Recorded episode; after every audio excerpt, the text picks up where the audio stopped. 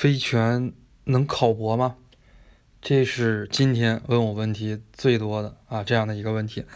那么呢，我在录这段音频的时候呢，是北京时间二零一九年三月十九号晚上八点半，还有三个半小时啊就可以开调机系统了。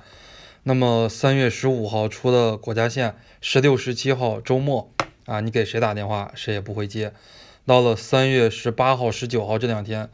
很多小伙伴们联系这个调剂，基本上都已经绝望了啊！联系任何学校，基本上呢都没有办法给这个非常准确的答复。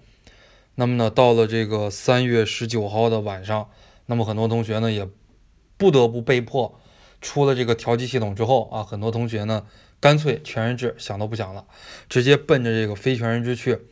那么非全日制呢，大家都有一些担忧啊，非全能考博吗？对吧？非全以后可以考这个教师编吗？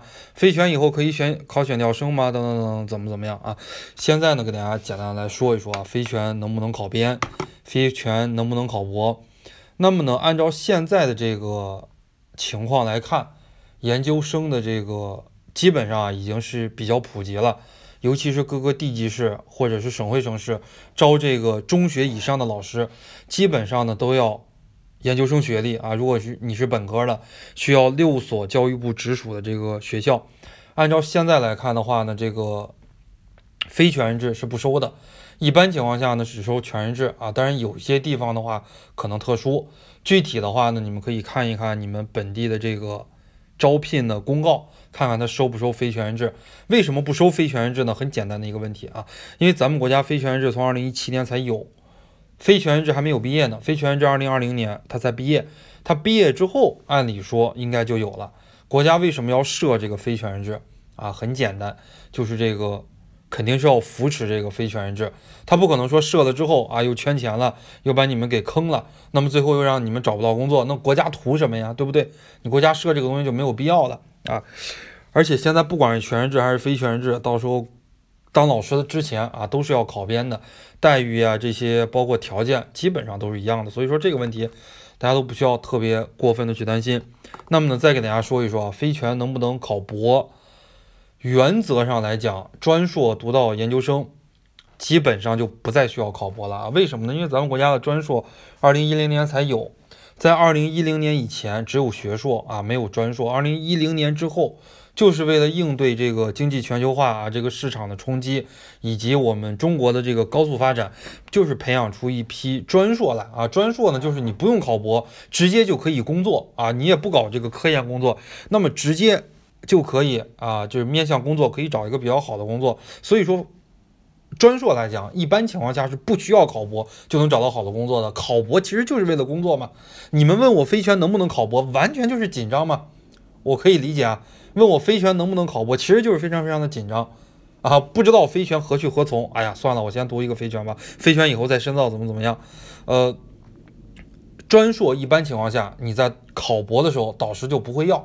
当然了，非全的这个专硕，那肯定导师也不要，因为非全基本上都是专硕的，学硕有非全的少之又少，可能占了非全连百分之一都不到啊。学硕只有个别的几个学校，呃，可能有那么一点点这个非全啊。而且大家也不要想着调剂到学硕的非全，那基本上也是没可能的。